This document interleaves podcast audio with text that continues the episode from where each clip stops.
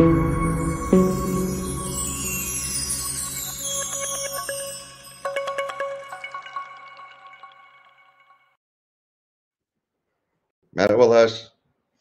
Hepiniz hoş geldiniz. Bugün e, Projera'da, Projera sitesindeki ilk canlı yayınımız. E, bugünkü konuklarımız tabii ki e, Kamil'i konuktan saymıyoruz. E, Projera'dan Kamil Karataş e, ve sevgili Cihangir Ertaban. Kendisi bize kendisini tanıtsın. Bizim için çok kıymetli bir dost. Almanya'dan. E, merhaba Cihangir, hoş geldin yayınımıza. Merhaba Dinçer, merhaba Kamil. İyi merhaba. Merhaba. Ee, çok teşekkür ederim. Çok mutluyum sizlerle bir arada olduğum için. Ee, biz tabii e, Cihangir'le Türksel'de, Türksel dönüşümü sırasında tanıştık. Ee, ve orada çok güzel işler yaptık birlikte. Sonra Cihangir e, Agility ile ilgili çok e, nasıl diyeyim çok sevdi. Zaten bizim e, şeylerimizde de olgunluk değerlendirmelerimizde de en iyi ekip e, ünvanını üst üste almıştı kendi ekibi. Sonra e, tası tarağı toplayıp yurt dışına gitti. E, oradan da bize e, sağ olsun çok güzel bilgiler, deneyimlerini paylaşıyor, bilgiler veriyor. Dünya nereye giriyor, Avrupa nereye gidiyor onları anlatıyor. Bugün de bunları paylaşması için kendisini davet ettik. Biraz kendinden bahset istersen Cihangir. Nereden geldin, nereye gidiyorsun, neler yapıyorsun? Tabii ben e, öncelikle tam senin aslında açtığın yerden başlayayım. Türksel'de sizlerle tanışma şansım olmuştu. Dinçer'in, Kamil'in, yine o dönem projede olan Şerife'nin, sizlerin her birinizin benim üzerimde de çok emeğiniz var. Çalıştığımız projede de çok emeği vardı. Çok teşekkür ederim sizlere. Kendi adıma çok şey öğrendiğim, e, kendimi de geliştirdiğimi hissettiğim bir dönemdi.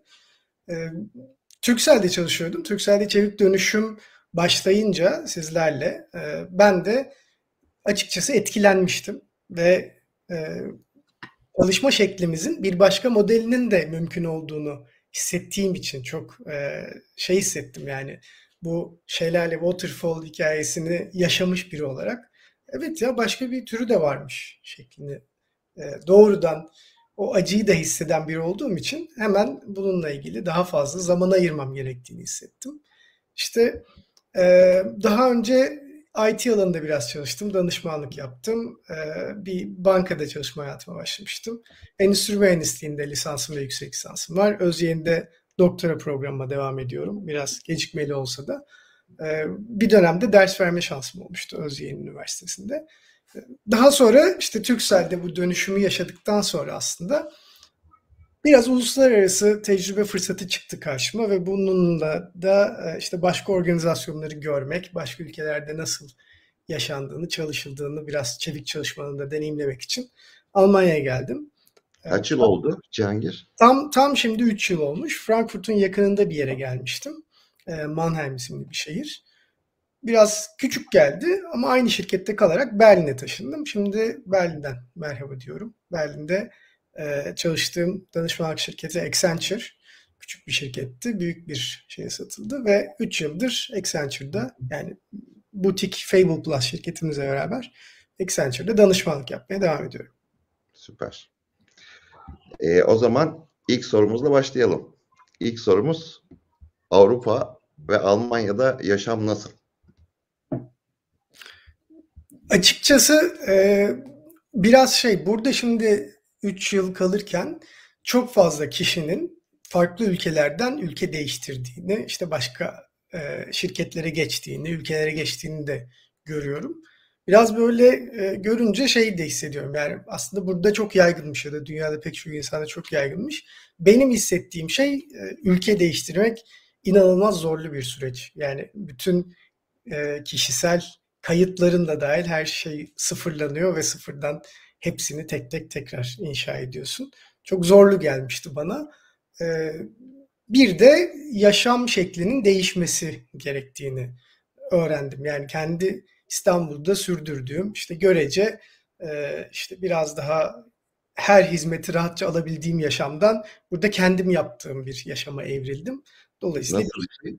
Orayı açsana. Bir yani şey özellikle hizmet sektöründe çok kolay bulmak mümkün e, Türkiye'de İstanbul'da her hizmeti çok rahatlıkla alıp işte eve getirmek mümkünken burada e, evimi kurarken mobilyalarımı bir arkadaşımla sırtımda yukarı taşıdım. Buna biraz işte Aa, durum beni böyle götürdü ama burada yaygın. Burada e, her şeyi kendin yapmamak biraz daha sıra dışı oluyor. O yüzden bir şey perspektif değişimi de yaşadım açıkçası kişisel anlamda da iş dışında.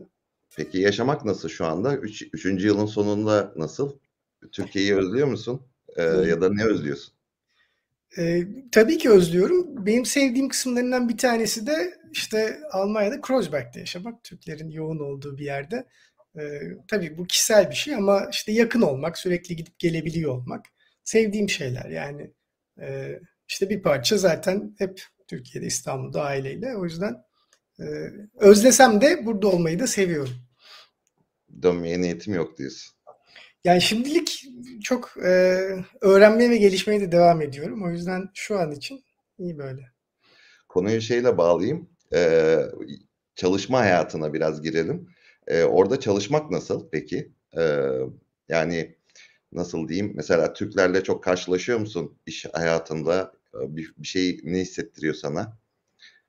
Yani hayat As hayata alışmak e, ayrı bir zor. Ee, bir de çalışma hayatına alışmak da zor olsa gerek. evet ama aslında şöyle bir tersten başlayayım ben. Ben şimdi senin de söylediğin gibi Turkcell'den e, buraya geldim ve işte Turkcell'den gelen ya da çeşitli başka işte tanıdığım şirketlerden gelen burada Türklerle de sohbet ediyorum. İlk yaşadığım şöyle bir şok olmuştu. Buradaki tempo inanılmaz yavaştı. Yani Hmm. e, işte Turkcell'de biz çok yoğun bir tempoya çalışıyorduk. Eminim siz de pek çok başka organizasyondan biliyorsunuzdur. Buraya geldikten sonra her şeyin o e, yavaşlığı bir daha düşünelim, tekrar yapalım, acelemiz yani şeyimiz yok falan. O onun şokunu ciddi bir şekilde yaşadım. Çok tanıdığım kişilerden de duydum bir tanesi. Tabii bu e, bir bakıma belki buradaki kişiler için yani kişisel e, iç huzur açısından iyi olabilir ama organizasyonel açısından da açıdan da yani her şey e, süper çok daha e, iyi diyecek bir şeyim yok. Yani bizim Türkiye'de çok iyi pratikleri olan süper e, çalışan bazı organizasyonlarımız da mutlaka var. E, en temel yaşadığım çok oydu birkaç ay böyle üzerimde. İşte hala niye bu olmuyor, niye bu bu kadar yavaş diye yaşadığım şey. Fazla mesai var mı yani? Ben, ben şu an danışmanlık yaptığım için danışmanlıkta tabii ki fazla mesai mümkün olabiliyor. Ama bu söylediğinle ilgili gerçekten şöyle bir şey de var yaygın olarak. İşte mesai saatinin ardından işte telefon ve bilgisayarına gerçekten ulaşılamayan çok büyük bir çoğunluk var. Yani ulaşılamayan ve ulaşamadığı için de bu kişilerle ilgili hiçbir şey yapamadığın bir çoğunluk var. Evet. Mesela e, tam bu fazla mesaiyle ilgili çok özür dilerim sözünü kestim. Bir başka kural e, hastalıkla ilgili, ra- rahatsızlıkla ilgili e, kişisel veriye ya da kişisel bilgiye girdiği için detaylı bilgi alamazsın. Yani hastalığını soramazsın bir kişinin. Hmm. Hastalığını sormaya çalıştığım için ilk geldiğim zamanlarda yine o şoku yiyip soramazsın ne yapıyorsun falan şeyiyle karşılaştığım bir şey olmuştu. Halbuki bizim o biraz şey tarafımız yani aslında meraklandığımız taraf ama işte burada bazı böyle kişinin dokunulmazlığı ya da işte o kişisel alanın güçlülüğü var biraz. Sözünü kesmiştim Dinçer çok pardon. Estağfurullah. Ben de onu soruyordum zaten. Ee, bu şeyleri e, yavaşlık ilk hissettiğim buydu dedin. Bunun dışında mesela Türkiye'de çalıştığın o onca zaman içerisinde ne gibi farklılıklar, başka farklılıklar gördün? Ya da şu anda görüyorsun? Ya biraz aslında e, şey önemli gözlemlerimden bir tanesi. Burada e, ya da Avrupa'da çalışan kişilerin iş güvenliğiyle ilgili biraz daha az kaygısı var diyebilirim. E, belki işte e, Türkiye'de pek yoktur ama bunun şöyle bir etkisini görüyorum ben. Kişiler e, yöneticilerine karşı olsa dahi geri basmıyorlar. Bu çok biraz hani şey tabiriyle söylemek istedim. Bu bazen şöyle yerlere de gidiyor. Yani e, gerçekten çözümsüzlüğe yaklaşıyor ve kişinin işte e, rahat bir şekilde kovulma gibi durumları da yok. Ve medyasyon diye bir şeyle ben burada tanıştım. Yani Türkiye'de bilmiyordum. Belki pek çok şirket biliyordur. Ee, gerçekten bir mediator çağırıyorlar ve farklı kişilerin uzlaştırılması için çeşitli şeyler yürüyebiliyor. Yani anlaşmazlıkların varabildiği boyut biraz böyle bir yere gelebiliyor. Ee, ama bunun dışında tabii ki bir e, mükemmelliyetçilik, bir işte mühendislik, işte düzen, bunun gibi bazı işte klasikleşmiş, adını çok duyduğumuz bazı şeyleri de görmek, söz etmek tabii ki mümkün. Bu safety hani çalışanların e, geri basmamasına neden olduğu gibi e, yatmasına da neden olabilir mi diye herkesin aklına gelmiştir ben de sorayım. Ya eminim gelmiştir ama burada biraz şöyle bir şey de var. Çok büyük organizasyonlarda gördüm. Ee, çalışma şansı buldum, danışmanlık yapma şansı buldum bir tane şirket. İşte dünyanın en büyük kimya şirketlerinden biri. Bunun içinde şu anda 150 bin kişi çalışıyor bütün dünyada. Ve çalışanların ortalama yaşı 50'nin üzerinde.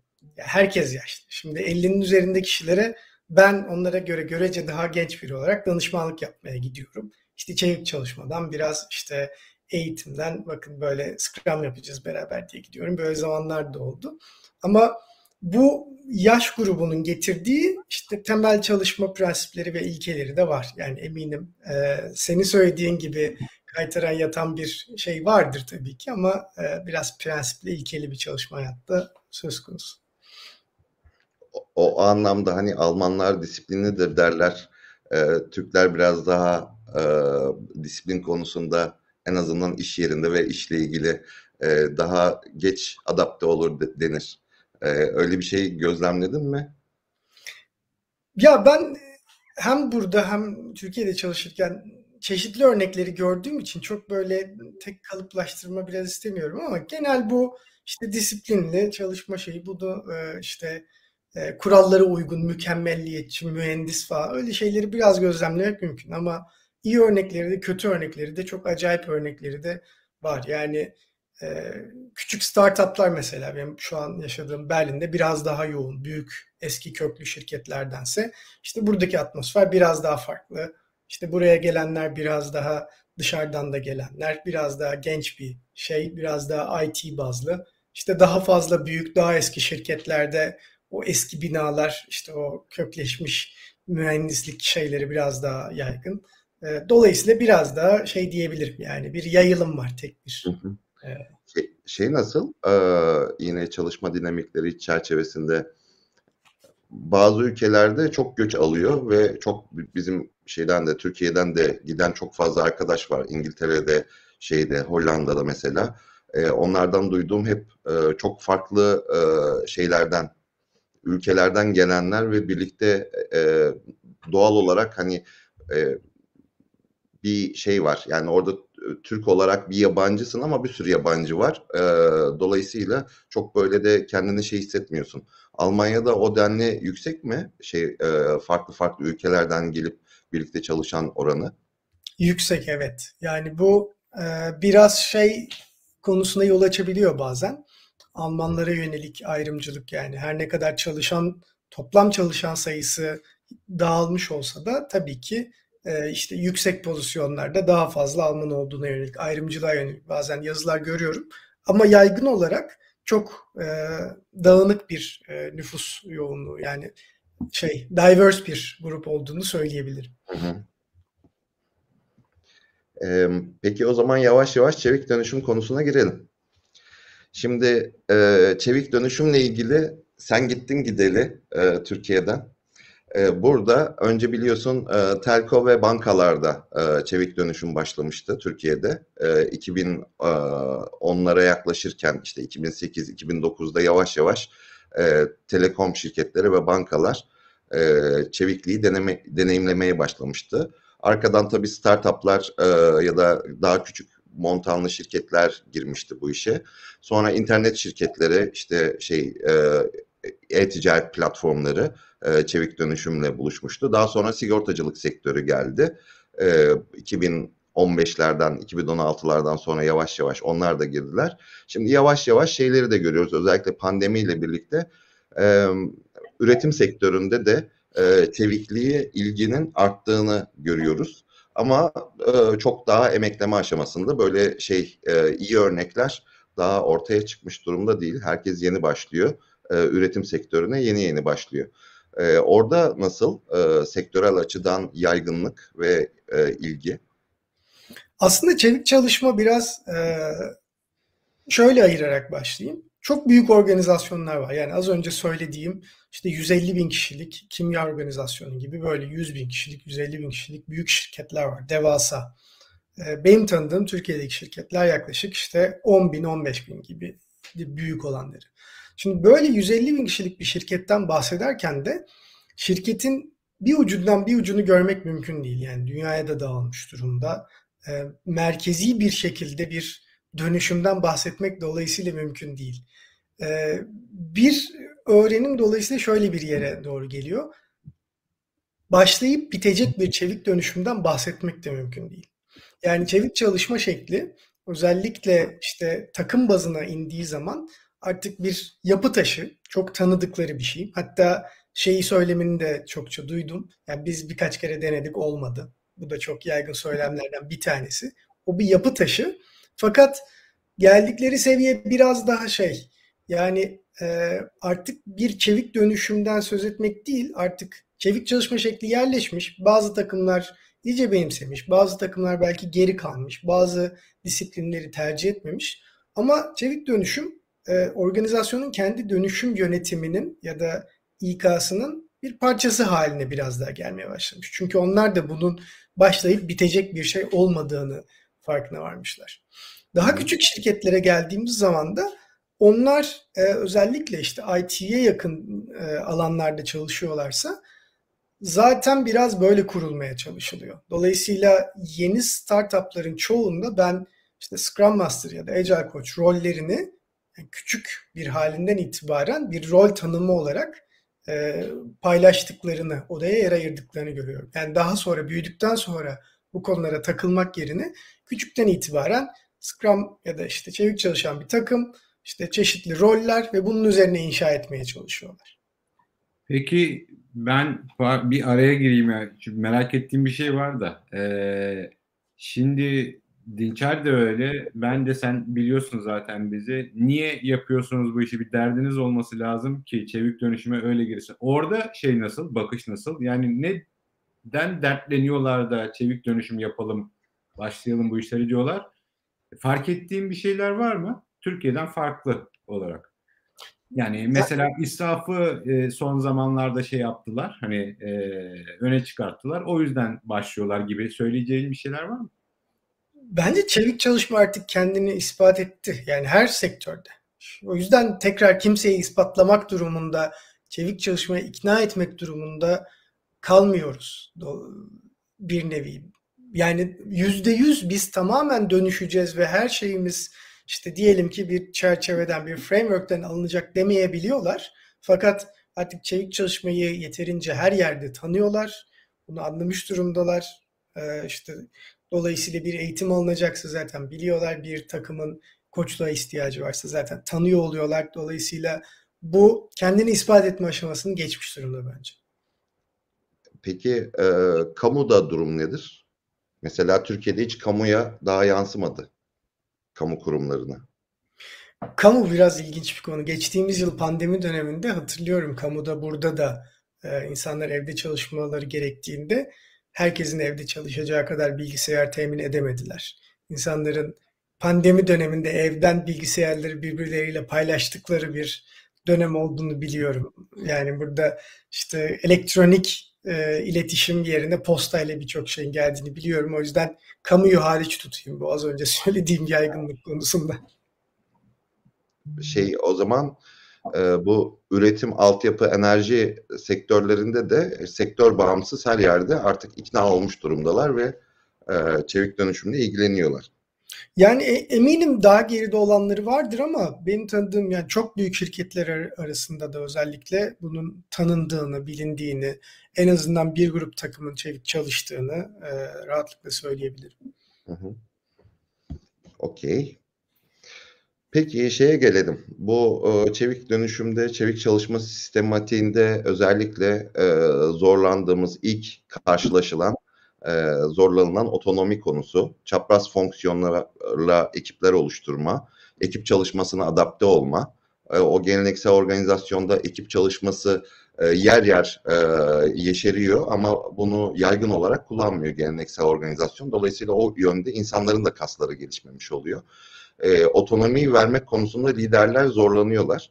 E, ve hatırlarsan işte e, Türkcell'deki dönüşümde de e, onun dışında da diğer bütün dönüşümlerde de özellikle hani çevik dönüşüm e, Türkiye'de en azından uzunca bir süre alt tarafta ekiplerin e, yeniden reorganize edilmesi, otonom ekiplere dönüştürülmesi şeklinde başlayıp liderlerin dünyasına etkisi daha geç ve yavaş olmuştu.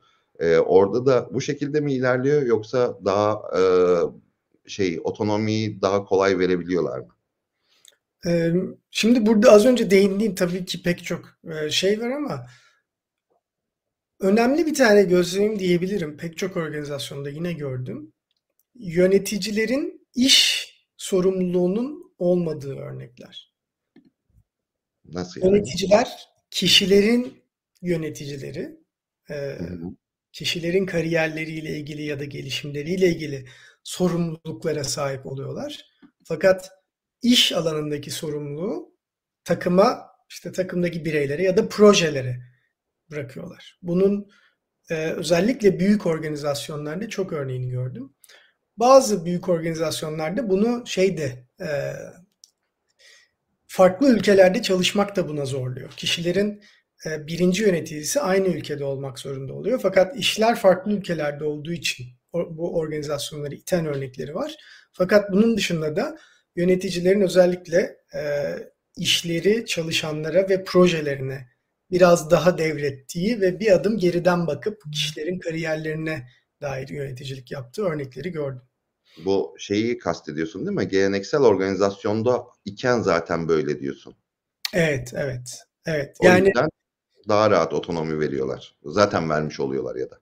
Evet, bir bakıma farklı bir değişim oluyor. Bu zaten bizim daha önce de bazı organizasyonlarda konuştuğumuz şeylerden bir tanesiydi. Yöneticilerin e, people lead, kişilerin lideri olduğu bir sistem olması ve burada biraz daha kariyere yönelik kişilere işte biraz mentorluk, biraz koçluk, biraz yöneticiliğin işte kişisel yönüyle ilgili zaman ayırmaları ve takımların daha çok işte e, hem proje hem de çevik çalışan takımlardaki işte product owner rolleriyle beraber işlerini yürütmeleri bunun yaygın olduğu örnekleri gördüm.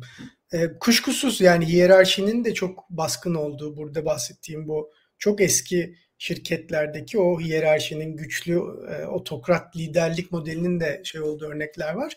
Fakat bu e, people lead ya da yöneticilerin sadece kişiden sorumlu olduğu örnekler de bir hayli fazla. Anladım. Peki bu yani otonomi de konuşuyoruz ya biraz. Şimdi Türkiye'de çok e, yani çokça ekipten duyduğumuz bir şikayet var. Şimdi güldüğünü ne soracağımı tahmin ediyorsun. Ya geldi yönetici şunu, söyledi ya da üst yönetimden ani bir şey oldu. Kapsam değişiklikleri oluyor. Ekibin kararlarına çok karışılıyor. Orada durum nedir abi senin gördüğün? Ee, ekipler, senin danışmanlık yaptığın, koçluk yaptığın ekiplerde durum nasıl? Ya tam şimdi okuduğum bir kitap var. E, Gang Ho isimli. Yine çok e, keyifli bir şekilde tarif ediyor. Orada da değindiği bir şey var. Yani yöneticiler yöneticiliklerini bu yoldan kazandıkları için yani biraz otokrasiyle ya da işte e, biraz işte mikro yönetimle kazandıkları için bu kazandıkları yolunda doğru olduğunu tecrübe ettikleri için bu yoldan gitmeyi e, normal buluyorlar ya da tercih ediyor olabilirler. Yani bunu kırmanın yolu sanıyorum biraz kurulumun farklı yapılması. İşte e, organizasyonda kurguyu biraz daha değiştirmek, kurgunun farklı olması ve yöneticinin o şekilde adapte olması. Yani mevcudu değiştirmek gerçekten bir hayli zor. Yani kalan parçalara dokunmadan organizasyonun kalanında sadece bu parçayı oynatarak değiştirmek bir hayli zor. Ben de benzer örnekleri de görüyorum kuşkusuz yani. O zaman Türkiye ile Almanya berabere yani gibi mi? Evet ben organizasyon kültürünün çok önemli olduğunu düşünüyorum ve gözlemledim. Yani ülkenin şeyinden çok organizasyonlar organizasyonu farkları da gördüm ve bunun çok önemli olduğunu düşünüyorum. Yani eminim çok iyi pratikleri olan e, takımlar da Türkiye'de vardır, burada da vardır. Bir tane mesela başka bir örnek. Ben danışmanlık yaparken de benim danışmanlık yaptığım şirkette de işte ilk gelirken biraz öğrendiğim. Biz e, 50 yaşın üstündeki takıma da gidiyor olsak oyun götürüp oyun oynatıyorduk. Yani takım olmanın önemli bir unsuru olarak. Ben bunu bu danışmanlık yaptığım şirkette görene kadar daha önceden deneyimlememiştim. O yüzden biraz endişeliydim. Yani bu kişilere yani bu yaştaki kişilere nasıl oyun oynatacağız diye. Fakat e, yani pek çok başka şirkette Türkiye'de de duyuyorum şimdi görüyorum internetten sosyal medyadan çok güzel oyunlar da var. Fakat mesela burada oyunsallığın ya da oyunu getirmenin o rahatlığını, o kişilerin bunu kabul etmelerini, birbirleriyle bu aktivitelerde bulunmalarının yarattığı farkları çok fazla görüyorum. Dolayısıyla biraz daha organizasyonel kültür, kurum kültürü. Şeyi soracağım ben de e, bu Scrum Master ve Product Owner gibi rollerde e, full time dedike olma hali e, or, ve çevik koçun kullanımı, internal çevik koçların kullanımı, Scrum bazı şeyin e, bazı desturlarda biliyorsun Scrum Master kul, e, koymayalım, Agile koç olsun, 4-5 ekibe e, koçluk yapsın ama ekibin içinde Scrum Master olmasın e, gibi yaklaşımlar var. Türkiye'de de var. E, yurt dışında da olduğunu biliyorum. E, Scrum Master'ın bir şapka olarak ele alınması so, e, tercihi var. Burada Türkiye'de de çok yaşadığımız Scrum Master bunu bir e, şey olarak ilk başta bilezik olarak güzel görüyor ama o, ona kendisini veremiyor. Asıl işini yapmaktan Scrum Master'lık yapamadığı case'ler çok karşılaştığımız e, durumlar. Hep insanların kafasında da şirketlerin kafasında da acaba full time birisini versek de e, bütün odağı o olsa e, birden fazla 2000 Scrum Master mı olsa diye tartışma oluyor. E, sizin oradaki deneyiminiz nasıl? Tercihler nasıl ilerliyor? Bir tane evet. örnek söyleyeyim. Büyük bir büyük, büyük bir şirket e, ve bu şirkette çalışan bir tane profil var. Ben de bizzat gördüğüm için söyleyebilirim. Gerçekten hiç çalış, beraber çalışmak mümkün değil. Yani bir söylediğinin e, başladığı yerle bittiği yer aynı değil. E, bilgi ve yetkinlik desem çok az. Böyle, bir kişiye gerçekten beraber çalışmak çok zor. Bu şirket bu kişiyi çok çıktı üretmediği için alıp sen Scrum Master ol diyor. Hmm. Bu söylediğim hikaye Türkiye'den değil. Eminim Türkiye'de de çok benzer bir şey gözümüzün önüne geliyor olabilir. Burada yani Scrum Master rolü burada da bazı şirketler için e, o organizasyonun ya da takımı dönüştürecek ve ayağa kaldıracak değil. Kariyerinde tıkanmış. Madem bir de böyle dene denen bir şey oluyor. Fakat yine kendi gözlemim danışmanlık yaptığım için bu işin danışmanlık kısmı da var. Pek çok takıma biz %100 e, olarak bir Scrum Master e, danışmanlığı yapıyoruz. Biz yaptığımız durumda yani gerçekten dedike bir kişinin bir ya da diyelim 2-3 takımla beraber olduğu durumda takımın yaşadığı hissiyat ve geldiği nokta e, biraz böyle %10 oradan alayım, %10 oradan alayım durumuna göre çok daha farklı oluyor. Yenilikçi şirketlerde ya da böyle dönüşüme artık anlamış, klasik çalışma şeklinin gitmeyeceğini anlamış şirketlerde net olarak Scrum Master, Agile Coach gibi rolleri görmek mümkün. Ee, burada şey eğilimi nasıl? Ee, şirketin içinde çevik ofis kurmak ve çevik koç istihdam etmek veya dışarıda yine çok sorulan sorulardan birisi Türkiye'de e, çevik koçları içeride tutmayıp dışarıdan e, full e, sürekli outsource olarak tutmak, danışman olarak tutmak gibi iki tane e, tercih var. E, Avrupa'da bir dönem e, danışmanlık şirketleri üzerinden ilerliyordu. Hep daha sonradan orada da çevik ofisler kurulduğunu duyduk. E, senin genel gözlemin nedir? Ee, özellikle büyük şirketlerde bu az önce tarif ettiğim yani ucunun görünmediği şirketlerde kurumsallaşmış şirkette bir çevik dönüşüm ya da çevik çalışma ile ilgili sorumlu bir ofis var ve bu büyük çoğunlukla İK'ya bağlı. Hmm. Ee, o o organizasyon çevik koçluğu da yapıyor mu yoksa onlar dışarıdan alınıp onlar programı mı yönetiyorlar? Hibrit modelleri var. Yani hem kendilerinin program yönetimi hem içeride çevik koçları, enterprise koçları hem de dışarıdan aldıkları biraz kaynak yönetimine de bağlı olarak danışmanlıkla yürüttükleri bir durum söz konusu. Ama genellikle bu oturmuş durumda. Ee, yani Türkiye'deki gibi IT bazlı olanın da eminim pek çok örneği var ama ben İK'da İK ile beraber bunun yürüdüğü çünkü bunun kültürel etkisi çok ciddi bir şekilde var. Değişim yönetimi etkisi mutlaka var. Bunlarla birleştirilip çevik dönüşüm ve çevik çalışma şeklinin İK'da ele alındığı örnekleri çok gördüm. Hı hı. Ee, çapraz fonksiyon konusuyla ilgili birkaç sorum var sana.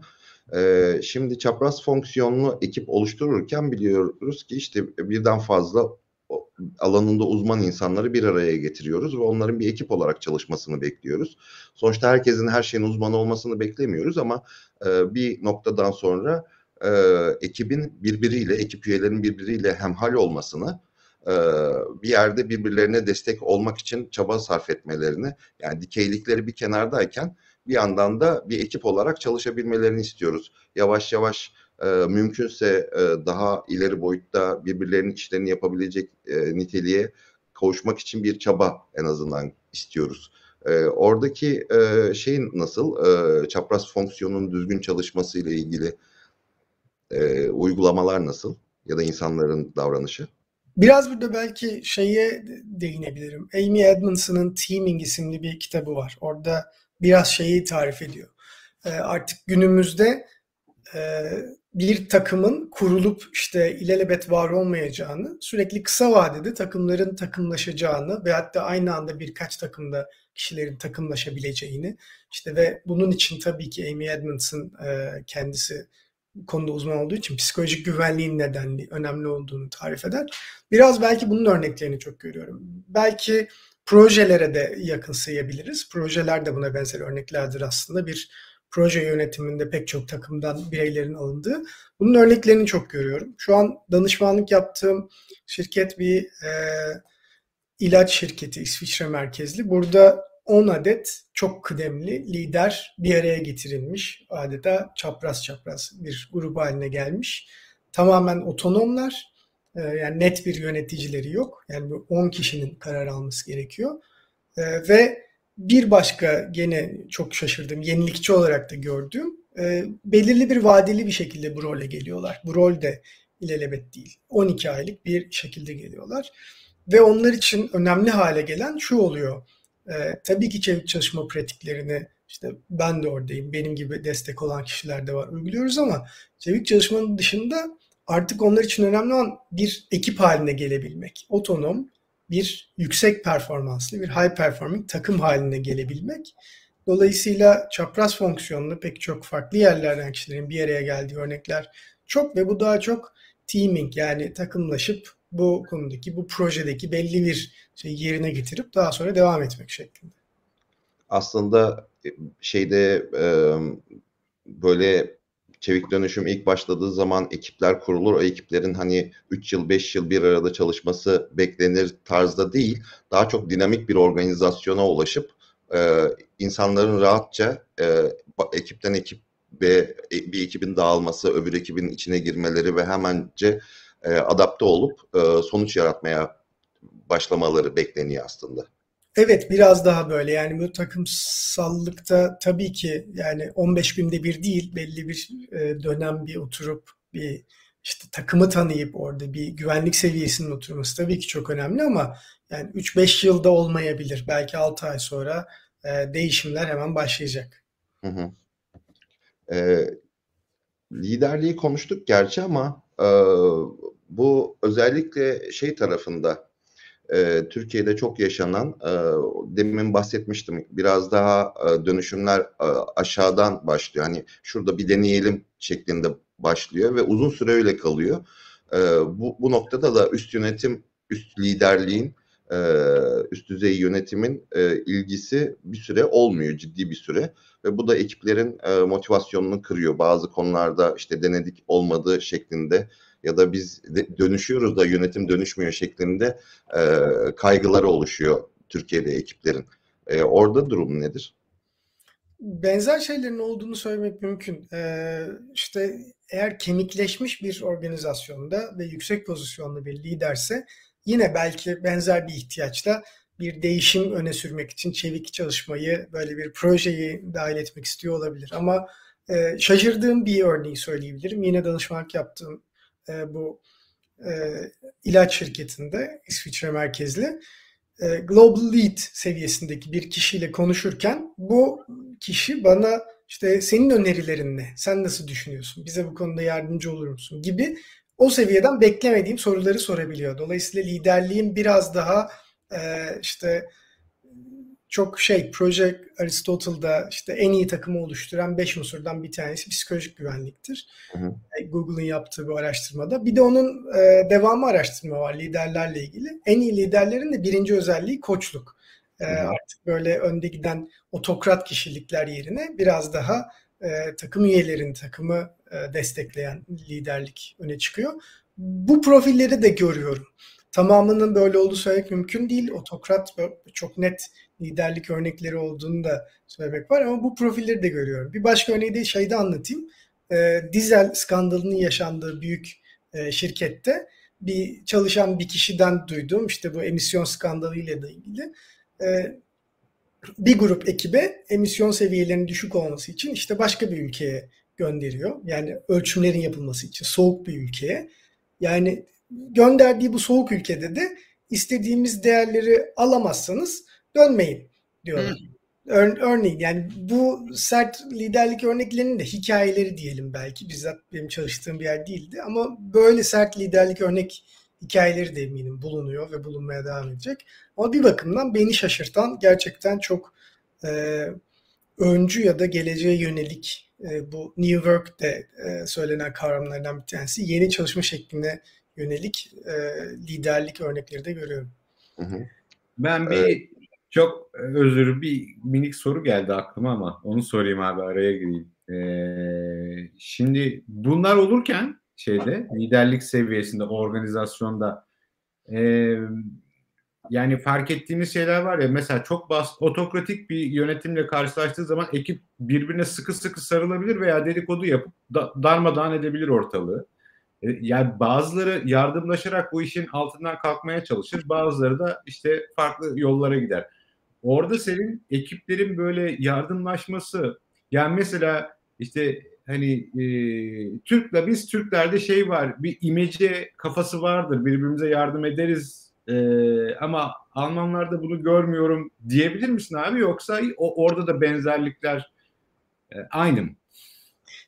Yani bir bireyselliğin biraz daha önde olduğunu söyleyebilirim. Yani e, hani yardım etmek ya da takım yardımlaşması tabii ki söz konusu ama biraz daha bireysellik. Bunun içinde şey de söyleyebiliriz belki o az önce değindiğimiz yani o çalışma ilkesi, çalışma prensibi falan da diyebiliriz ama bir tık daha bireyselliğin mümkün olduğunu söyleyebilirim. Ya belki şimdiye kadar çok değinmedim örneğin. Özellikle o liderlik ve liderlerin çalışma şeklinde politikanın çok yaygın ve çok domin, dominant olduğunu yani organizasyonel politika, organizasyon içi politikanın çok yaygın olduğunu rahatlıkla söyleyebilirim. Yani bu e, özellikle liderlik seviyesinde herhangi bir konunun doğrudan güç ve güçle ilgili bir şeye dönüşebildiğini e, pek çok organizasyonda rahatlıkla görmek mümkün. Ee, şimdi daha önce biraz sordum ama e, ben tekrar oraya vurgu yapmak istiyorum. E, çevik dönüşüm hani bu bir kültür olarak artık ele alındı. 150 bin kişilik bir şirketin de tamamını dönüştürmeyi bir artık bir proje olarak değil de, de sürekli devam edilecek bir şey olarak görüyorlar dedin. E, burada mesela e, Çevik dönüşüm deyince e, bir ekip kurmaktan, çapraz fonksiyonlu ekip kurmaktan ve çevik bir çalışma sistemiyle o ekibi e, desteklemekten hep bahsediyoruz. E, ama mesela yalnız çalışması gereken ya da yalnız çalışması daha uygun olan e, ya da çevik çalışmaması gereken, çevik çalışmak ya da otonom bir ekip halinde çalışmak e, iyi bir fikir olmayan case'ler e, söz konusu mu? Nasıl bakılıyor? Yani böyle istisna olarak ayrıştırılmış şu alanlarda çevik uygulamıyoruz gibi genel bir e, şey var mı? Eğilim ya da tartışılan bir konu? Var var. Biraz şeyi şey pratiğinin güçlü pratik olduğunu söyleyebilirim. Yani bir pilot seçmek ve bu pilot üzerinden e, gönüllülük e, kısmını esas alarak yaygınlaştırmaya gitmek. Bence bu iyi bir pratik ve bunu da görüyorum. Yine gördüğüm büyük bir organizasyon e, şöyle bir hareket yaptı. Biz birinci seviye yöneticileri kaldırıyoruz dedi. E, bu, bu işte Türkiye'den de eminim bir grup yerden tanıdık gelen e, yaygın bir ifade. organizasyon içi sarsıntılarla beraber birkaç ayın sonucunda birinci grup yöneticileri kaldırdılar. Kaldırıp onlara siz product owner olacaksınız dediler. Bu organizasyonu çevik bir şekilde dönüştürmedi. Bu biraz şey yarattı, sarsıntı yarattı. Kimileri umursamadı, kimileri benim e, gelirim değişmedi diye düşündü. Bu organizasyonu dönüştürmedi. Yani e, pilot ve yaygınlaştırma belli bir yerde tabii ki organizasyonel seviyede hareketlere ihtiyaç duyuyor. Ama bunların entegre bir şekilde koordineli e, yapılmadığı durumlarda ufak bir şey halinde kalıyor bunlar yani. Okey. Bir de şeyi merak ediyorum. Ee, Scrum Kanban e, uygulama dengesi nedir? Ee, şeylerde çok düşük görünüyor e, Kanban uygulamaları istatistiklerde. Oysa ki Kanban'ın aslında yayılma şansı daha yüksek. Ee, daha en şeye e, daha çok alanda aslında uygulanabilir. Her alanda uygulanabilir bir şey Kanban. Ee, ama hani Agile deyince insanların aklına Scrum geliyor Türkiye'de. Ee, Kanban'ın şeyi biraz daha arkadan geliyor gibi görünüyor. Orada durum nedir? Siz proje olarak Kanban'daki cevheri erken keşfeden şirketlerden bir tanesiniz. Şimdi düşünüp evet. böyle geriye bakınca yıllardır bu konuda zaten danışmanlık yaptığınızı biliyorum. Ee, benim geldiğim Almanya'daki şirketin Fable Plus'ta e, yine Lean Kanban University'den eğitimcisinin olduğu bir şirketti. Dolayısıyla onlar da bu anlamda biraz e, durumun farkında olan bir şirketti. Bununla beraber biz danışmanlık yaparken hep e, Scrum ve Kanban'ı birlikte değerlendirip işte bazen bazı pratiklerini alıp e, takıma göre uyarlamaya çalışırken hala daha gerçekten Scrum daha bilinir, isim olarak daha görünür, ünvanları, rolleri net olduğu için belki de ismen daha çok geçen bir şey.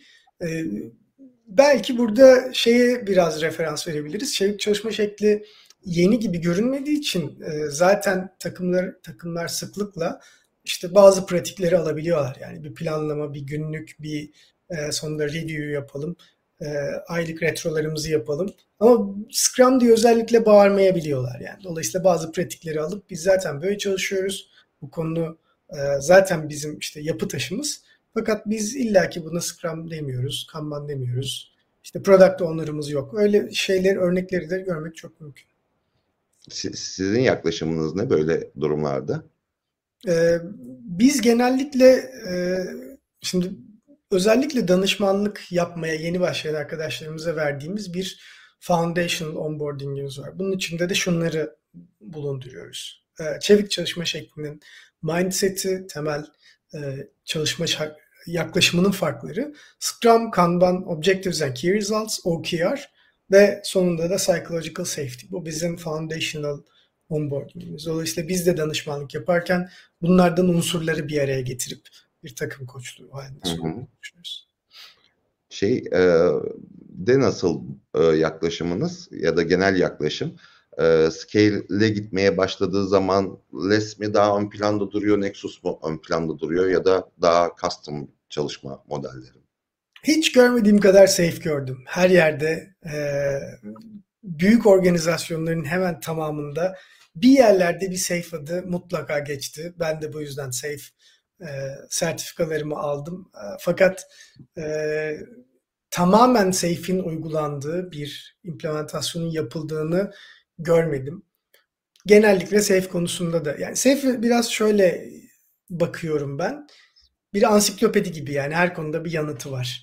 Ee, işte design, design thinking'i de bulabilirsiniz. Scrum Kanban'ı da bulabilirsiniz e, release deployment'larını da işte continuous deployment'ı da release train içinde bulabilirsiniz. Her konuda bir yanıtı var. O yüzden şey bir safe savunucusuyla tartışmak mümkün değil. Her konuda bir şey parçası olduğu için. Fakat o kadar karmaşık ki Safe'in tam bir deployment'ında görmedim, tavsiye de etmedim. E, genellikle daha sade yaklaşmaya çalıştım gördüğüm organizasyonlarda. Bu Release Train Engineer rolü sevilen bir rol. Agile Coach'tan sonra e, RTE rollerini organizasyonlarda sıklıkla görüyorum. Onları seviyorlar. E, PI Planning benim de sevdiğim büyük oda planlaması. Bunu uyguladık ve uygulayan çeşitli organizasyonları da gördüm.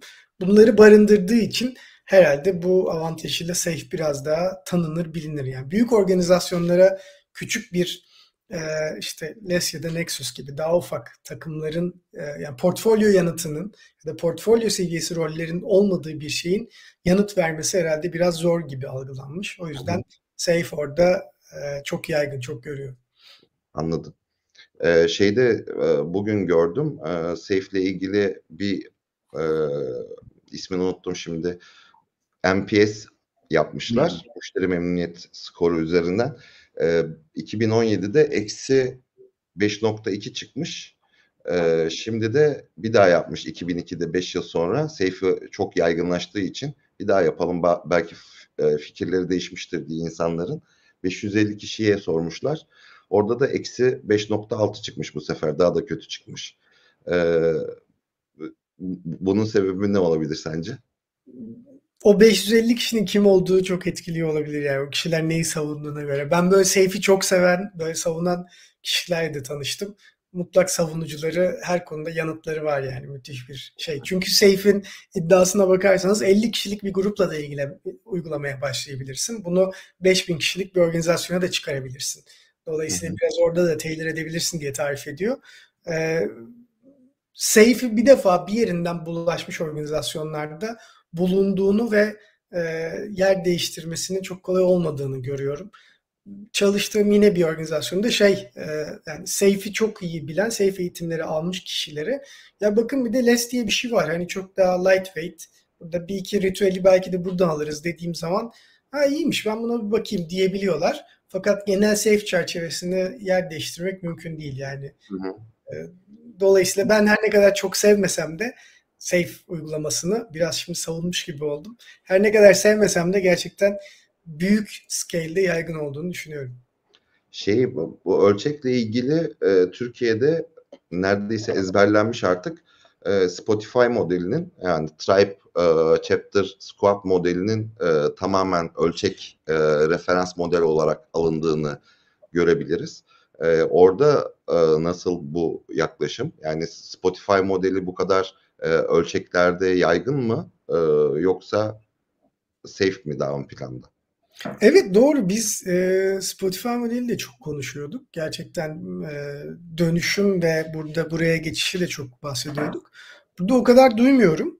E, belki de şeyin etkisi vardır. Oradaki chapter lead fikri ya da zaten e, fikirdeki işi ve kişisel yönetimi ayırma şeyi burada zaten tarif ettiğim bazı organizasyonların gündeminde olduğu içindir belki. Zaten örtüştüğü içindir. Ama Türkiye'de bir dönem trend olduğu kadar ya da ben oradayken trend olduğu kadar trend değil. Ee, Peki, e, pardon. Buyur, buyur, buyur lütfen.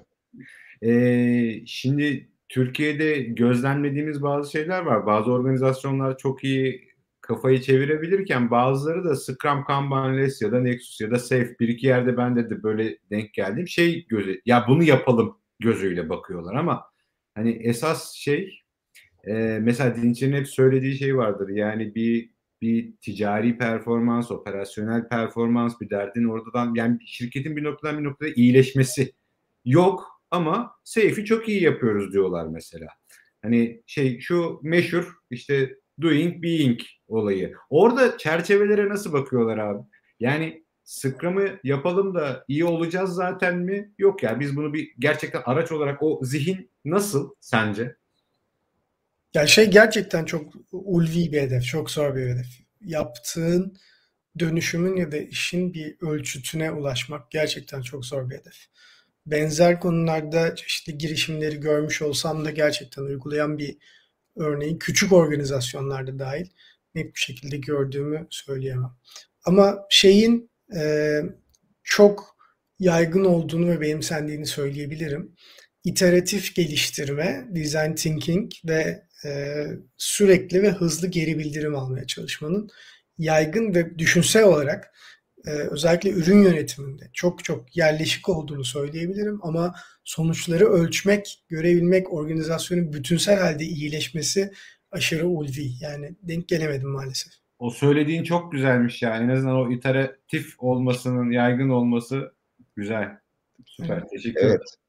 Ee, sevgili bir dosttan, hepimizin tanıdığı sevgili Ersoy'dan güzel bir soru var. Ee, Ersoy Pekşen. Şimdi selamımızı buradan iletmiş olalım. Merhabalar. Ee, aslında benim kaçırdığım bir soruyu hatırlatmış sağ olsun. E, proje yönetimiyle şey e, bir anlaşamadılar Agile e, ilk başta. Biz e, hep yani biz şirket olarak en azından proje yönetiminin yerini farklı bir yer olarak her zaman konumladık.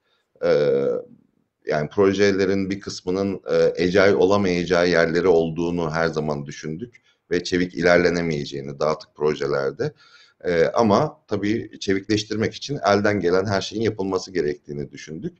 Son e, geçtiğimiz yılda e, Pinback'ta biraz tamamen içeriğini değiştirip artık çeviklik hassasiyetini yüksek oranda tutan bir e, forma dönüştü. Kendisini de transform etti. E, pratikte organizasyonda dönüşüm yaparken işte Türkiye'de çokça organizasyon e, proje ofislerini kapattılar mesela. Proje yöneticisi e, titrini de ortadan kaldırdılar. Daha sonra yıllar sonra bu, bu, bu yönde sıkıntılar yaşadıklarını gördüler. E, tekrar kurmaya başlayanlar oldu. E, sizin oradaki yaklaşımınız ne ve genel olarak nasıl bakılıyor proje yönetimi e, ve çevikliğe? Buradan e, başlarken Ersoy'a çok selamlarımı göndereyim. Kendisi de sizlerle beraber üzerimde emeği olan beraber çalıştığımız çok sevdiğim e, kişilerden. Proje yönetimiyle ilgili şeyi söyleyebilirim. Mesela en son danışmanlık yaptığımız ve beraber uyguladığımız bir model büyük bir şirkette birden fazla danışmanımızın bulunduğu yaklaşık 300 kişiyi etkileyecek bir proje ve bu bir altyapı değişim projesi. Yani şirketin kullandığı altyapı temel bir uygulama baştan sona yenilenecek, yeni bir ürüne geçilecek. Çalışma şeklinde bir proje yöneticisi, biraz hatta program yöneticisi seviyesinde bizim bir çevik danışmanımız ve bir tane belki de lead e, product owner ya da product manager Safe'deki PMPO'nun PM product manager seviyesi diyebileceğimiz seviyedeki bir üçlünün ortak yönetmesiyle yürüdü. Biz de bu modelin böyle uygulanmasını önermiştik. Dolayısıyla proje yönetiminin e, ihtiyacının olduğunu görüyorum. Ve bizim desteklediğimiz, uyguladığımız yani benim de bizzat da bir dönem içinde bulunduğum bir modelde biz çevik çalışmayla beraber olması ve beraber yürümesi gerektiğini önermiştik. Temel etken nedeni çevik çalışmanın orada kendi kendine organize olan takımların kurulumunu ve onların gelişimini destekleme hali. Fakat bunların bir araya gelip bütünsel bir çıktısının görünme kısmında da proje yönetiminin ve program yönetiminin rolü. İkisinin birbiriyle mücadele eder ya da karşılıklı gelir gibi değil, el ele yürüdüğü örnekte bu takımların ilk baştan kurulmasından itibaren büyümesi, daha sonra hatta e, Scrum Master olarak da başkalarının katılmasıyla bu konunun beraber güzel bir şekilde yürüdüğü örneği gördük. Dolayısıyla senin söylediğin gibi proje yönetimi ihtiyacının bulunduğuna katılıyorum. Şu an mesela danışmanlık yaptığım son örnekte de bizim uçtan uca bir program yönetimine ihtiyacımız var. Sözlerini duyuyorum. Dolayısıyla tamamen e, takımların kendi kendine organize olabilmeleri, e, işlerini planlamaları, sonuçlarını görüp iyileştirmeleri gibi çevik çalışma takım seviyesindeki çalışmaların bütünsel bir proje yönetimi ihtiyacını tamamen karşıladığını düşünmüyorum. Organizasyonlarda özellikle yerleşik böyle bir pratik varsa e, bu hala bence güçlü bir pratik. Bilmiyorum ben, tam olarak yanıt oldum ama. Gayet güzel oldu bence. Ee, sonuçta ben de şöyle düşünüyorum. Genellikle söylemem şu yönde. Ee, proje yöneticilerinin e, nasıl bir rol değişeceğini böyle hızlıca ifade etmeye çalışırken e, eğer işte bir Scrum ekibi ya da bir Squad'ın ötesinde daha komplike bir iş varsa ya da çok fazla tedarikçi varsa, çok fazla paydaş varsa e, ve ekip, üretim yapan ekip product owner'ı ile beraber e, burada zorlanma ihtimali varsa e, bu durumda özellikle şeyin proje yöneticisinin e, odağında genellikle üretim olur ya, ekibi yönetmek ve ekibin çıktılarını yönetmeye çalışmak on, onun yerine proje yöneticisinin daha çok stakeholder'ların e, engagement'ını garanti altına almak için çaba göstermesi gerektiğini, ekibin otonom olarak zaten üretimini kendi kendine e, yapabileceğini e, söylüyorum. Yani odağını aslında ekipten dışarıya e, odaklaması gerektiğini. Eğer dışarıya odakladığı zaman çok ciddi bir e, çaba ihtiyacı yoksa zaten onun product owner tarafından halledilebileceğini, o durumlarda da proje yöneticisi atamaya gerek olmadığını söylüyorum. Nasıl geliyor kulağına? Ee, evet katılıyorum. Bunun zaten tamamlayıcı unsuru da bu koçluk duruşu. Yani öbür taraftaki işte ya Scrum Master ya e, Agile Koç diyelim. Oradaki koçluk duruşu da zaten projenin unsurlarından müdahil olmamayı, o kısmı takıma ve diğer Hı-hı. unsurlara bırakmayı getiriyor. Dolayısıyla tamamlayıcı bir hale geliyor bunlar. Özellikle birden fazla takımın bütünsel çıktılarında proje yönetiminin önemli e, önemli unsur e, olacağını düşünüyorum. Ama bununla beraber koçlukta biraz tamamlayıcı örnekleri bence şey e, iyi bir kullanım gibi. Bir sorumuz daha var İlker Özkaya'dan. Ee, Disciplined Agile e, Türkiye'de hani e, şey olmadı. Yani çok yaygınlaşmadı, çok da dillendirilmiyor. Ama kendi içinde çok derinlemesine her şeye el atan bir e, şeyi var, e, yapısı var Disciplined Agile'ın. E, bir ara P- PMI e, Disciplined Agile'ı sahiplendi. Evet ve e, agility yönünde bir e, kastimizasyon formülü olarak ortaya koydu. Daha sonra onlar da çok üstüne gitmediler ama kıymetli bir referans model e, sizin dünyanızda nasıl?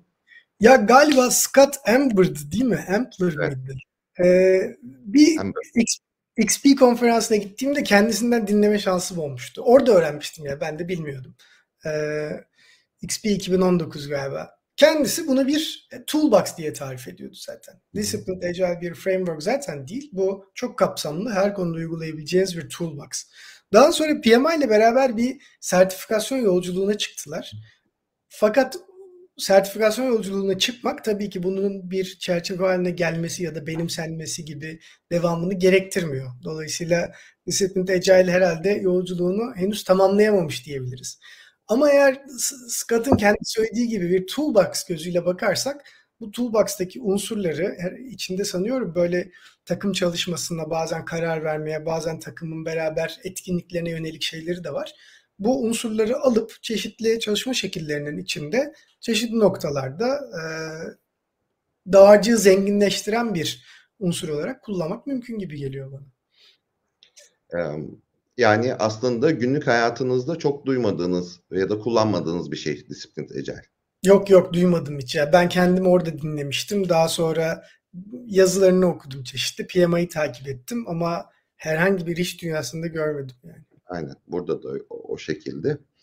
Ee, başka bir sorumuz daha var. Ee, gerçi kısmen cevapladık ama e, Özgür Işılak şeyi sormuş. Çevik dönüşüme karşı direnç var mı diye sormuş. Ee, sahiplenme daha çok hangi rollerde oluyor demiş. Buna ne dersin? Çünkü Türkiye'de var diyor Özgür. Işıl'a da selam söyleyeyim. Yani biz de biz de diyoruz zaten çoğunlukla. Evet. Çevik çalışma burada şey e, yani kendini ispatlaması gerekmeyen bir şey. Bazı bölümlerde bu şekilde çalışıyorlar. Bazı yerlerde de biz onu denedik olmadı deyip çalışmaya devam edebiliyorlar. Dolayısıyla daha çok isteyen şeylerin. Ama ben genel olarak organizasyonlarda biraz burada şeye de değinebiliriz belki. İşte New Work, yeni e, çalışma şekillerinin işte pandeminin uzaktan çalışmasının da tabii ki etkisi oldu ama yeni çalışma şeklinde kişiler e, hiyerarşiden ve mikro yönetimden hoşlanmıyorlar. Bundan hoşlanmayan, yani bizler de hoşlanmıyoruz. Bundan hoşlanmayan kişilerin de yöneleceği birincil ve en dünyada kendini ispat etmiş çevik çalışma şekli ve otonom takımlar. Dolayısıyla burada artık çok şey yok. Tartışma noktası çok kalmadı. Yani bir kişinin e, ben yöneticim bana her şeyi söylesin ve ona göre yapayım dediği çok örnek herhalde çok yoktur. Bazı organizasyonlar sadece biz mutlaka çeviyiz, Scrum, Kanban yapıyoruz diye bunu şey yapmıyorlar. Biraz daha bu özgürlüğü verip biraz daha yeni pratikleri uyguluyorlar. Retro yapıyorlar yine, review'ları yapıyorlar, demoları yapıyorlar, town hall'ları yapıyorlar. Ama özellikle Scrum yapıyoruz demiyorlar. Sadece böyle diyebilirim. Bu söylemin e, şeye neden oluyor e, anladığım kadarıyla. E, insanlarda yani böyle işte yurt dışıyla iletişim halinde olan insanlardan e, şöyle şeyler duymaya başladım Türkiye'de. E, Avrupa'da da zaten Scrum'ı yavaş yavaş bırakıyorlar e, agility'den uzaklaşıyorlar bırak, e, gibi bir şeyler duyuyordum. E, benim algım şeydi hani Scrum zaten bir framework, bir giriş noktası olarak kendi e, hani nasıl çevikleşeceğinize güzel bir e, ortam yaratıyor. Zaten uygulaya uygulaya e, hani kendine has bir uygulamaya doğru gitmen gerekiyor aslında şartları yorumladıktan sonra. E, artık e, o tecrübeleri kazanmış ekiplerin hani biz Scrum yapıyoruz illa Scrum'a bağlı kalacağızın ötesine geçip biz böyle çalışıyoruz deme halini aslında o arkadaşlar görüyor diye anlıyorum. Evet biraz yani bu yine çok söylenen şeylerdir. Yani Amazon, Facebook bunlar Scrum yapmıyor ya da ne bileyim Yapmıyor. Ama buradaki takımların retro yapmadığını yani çıktılarını ve iyileşme maddelerini konuşmadığını söylemek çok absürt olur herhalde. Tabii ki e, daily yapıyorlar. Tabii ki planlama yapıyorlar. iteratif gidiyorlar. Müthiş DevOps pratikleri var. Dolayısıyla e, ismini belki bu kadar şey yapmıyorlar. Çünkü artık yapı taşı haline gelmiş. Fakat çalışma şeklinde çok ciddi etkisi var içselleştirilmiş biraz daha. Ee, şeyi soracağım. Ee, arada sordum ama sen atladın. Bilerek mi atladın? Anlayamadım. Ben biraz Bu Tribe Chapter Squad e, yapısının yaygınlığı ve kullanım şeyi. Yani bu isimlerle e, o yapının olduğu gibi kullanma eğilimi nedir?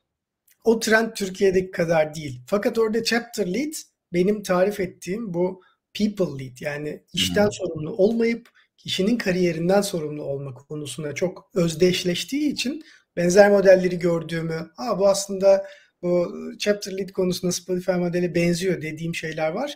Fakat bütünsel bir Spotify e, şeyi çok yok. Yani bu ING'nin ünlü specification dönüşümü gibi örnek de burada yok. Burada e, herhalde biraz kısıtlı kalmış o büyük organizasyona bütünsel dönüşüm. O da yok. Dolayısıyla bu chapter lead fikri var fakat Spotify modeli gibi bir model çok yok. Anladım. Trend değil diye ya da eminim vardır da. Anladım. Ee, bir soru da e, biraz konuştuk ama biraz açabiliriz belki.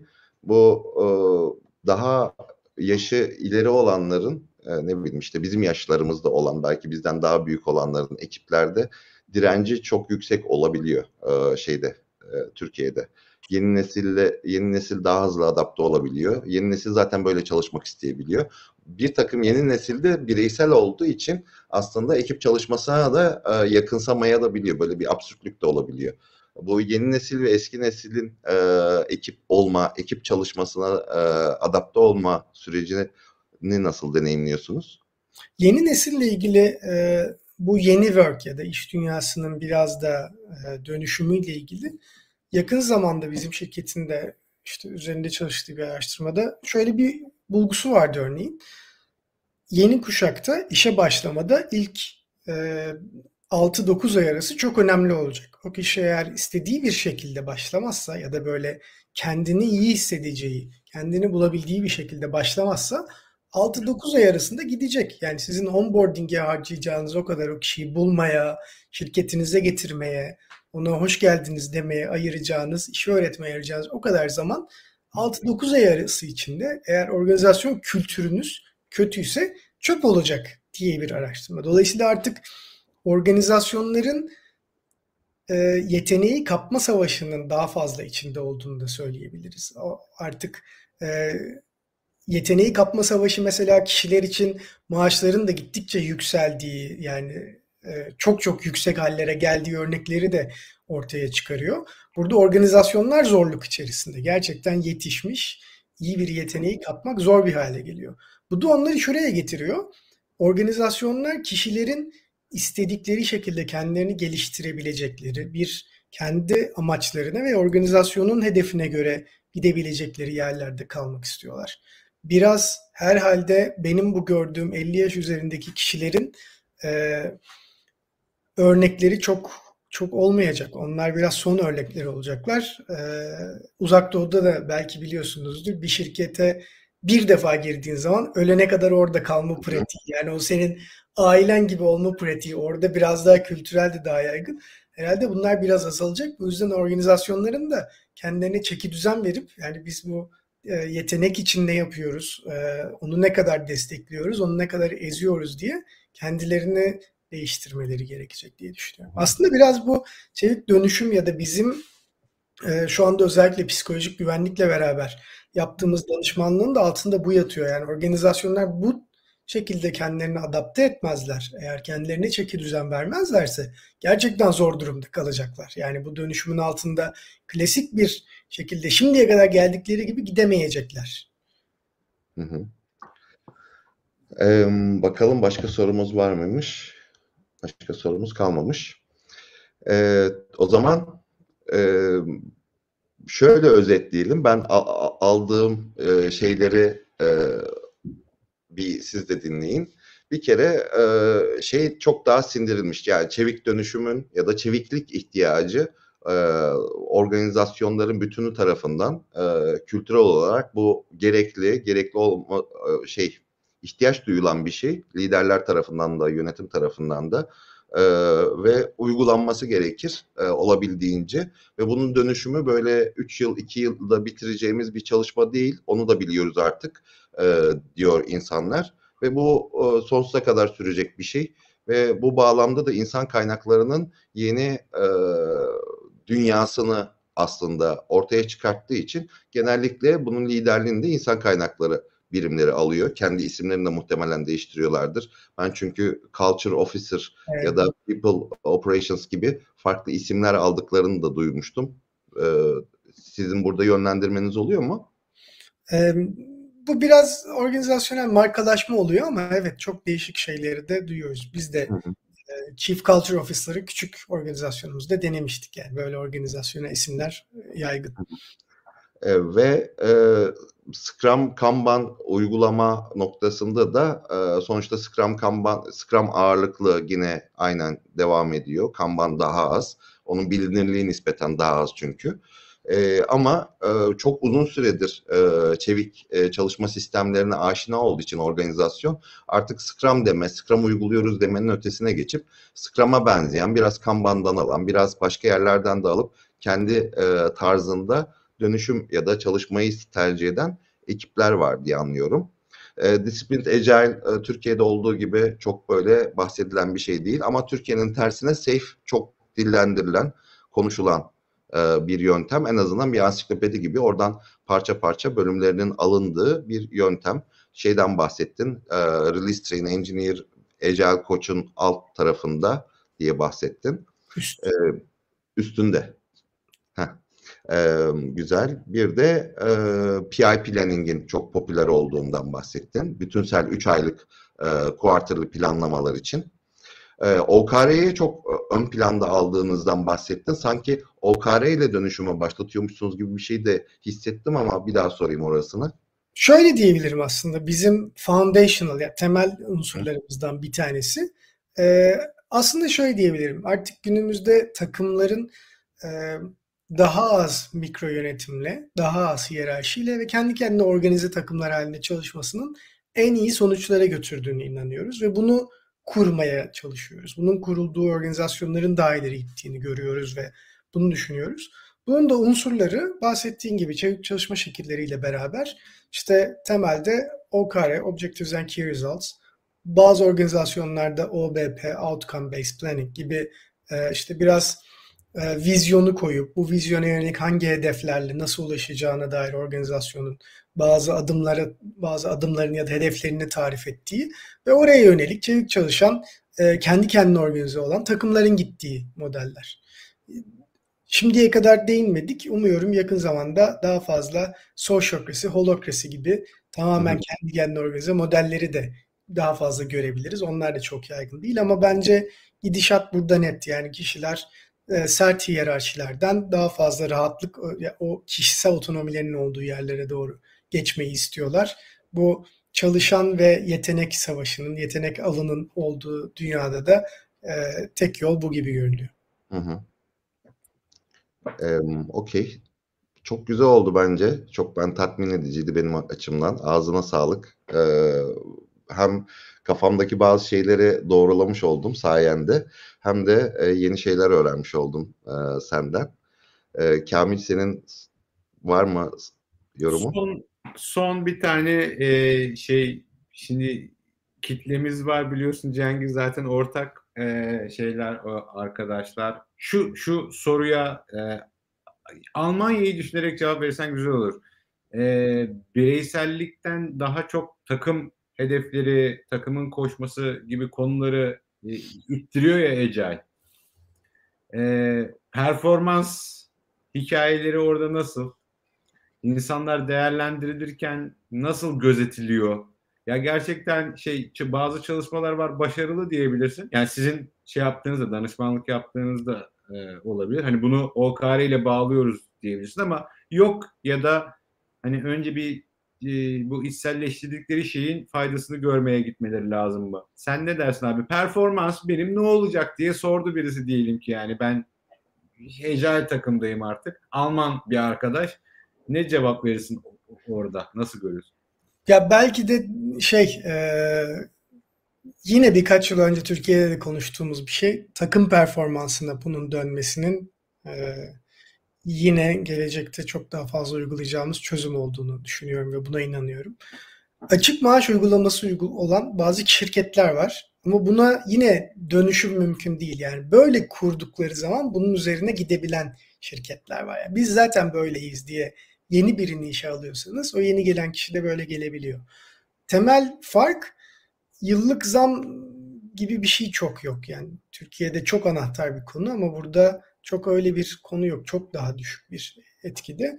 Dolayısıyla belki o biraz fark ediyor ama bunun dışında daha bugün konuştuk. Bu danışmanlık yaptığım İsviçre merkezli şirkette bu takımın takım performansı modeline geçelim.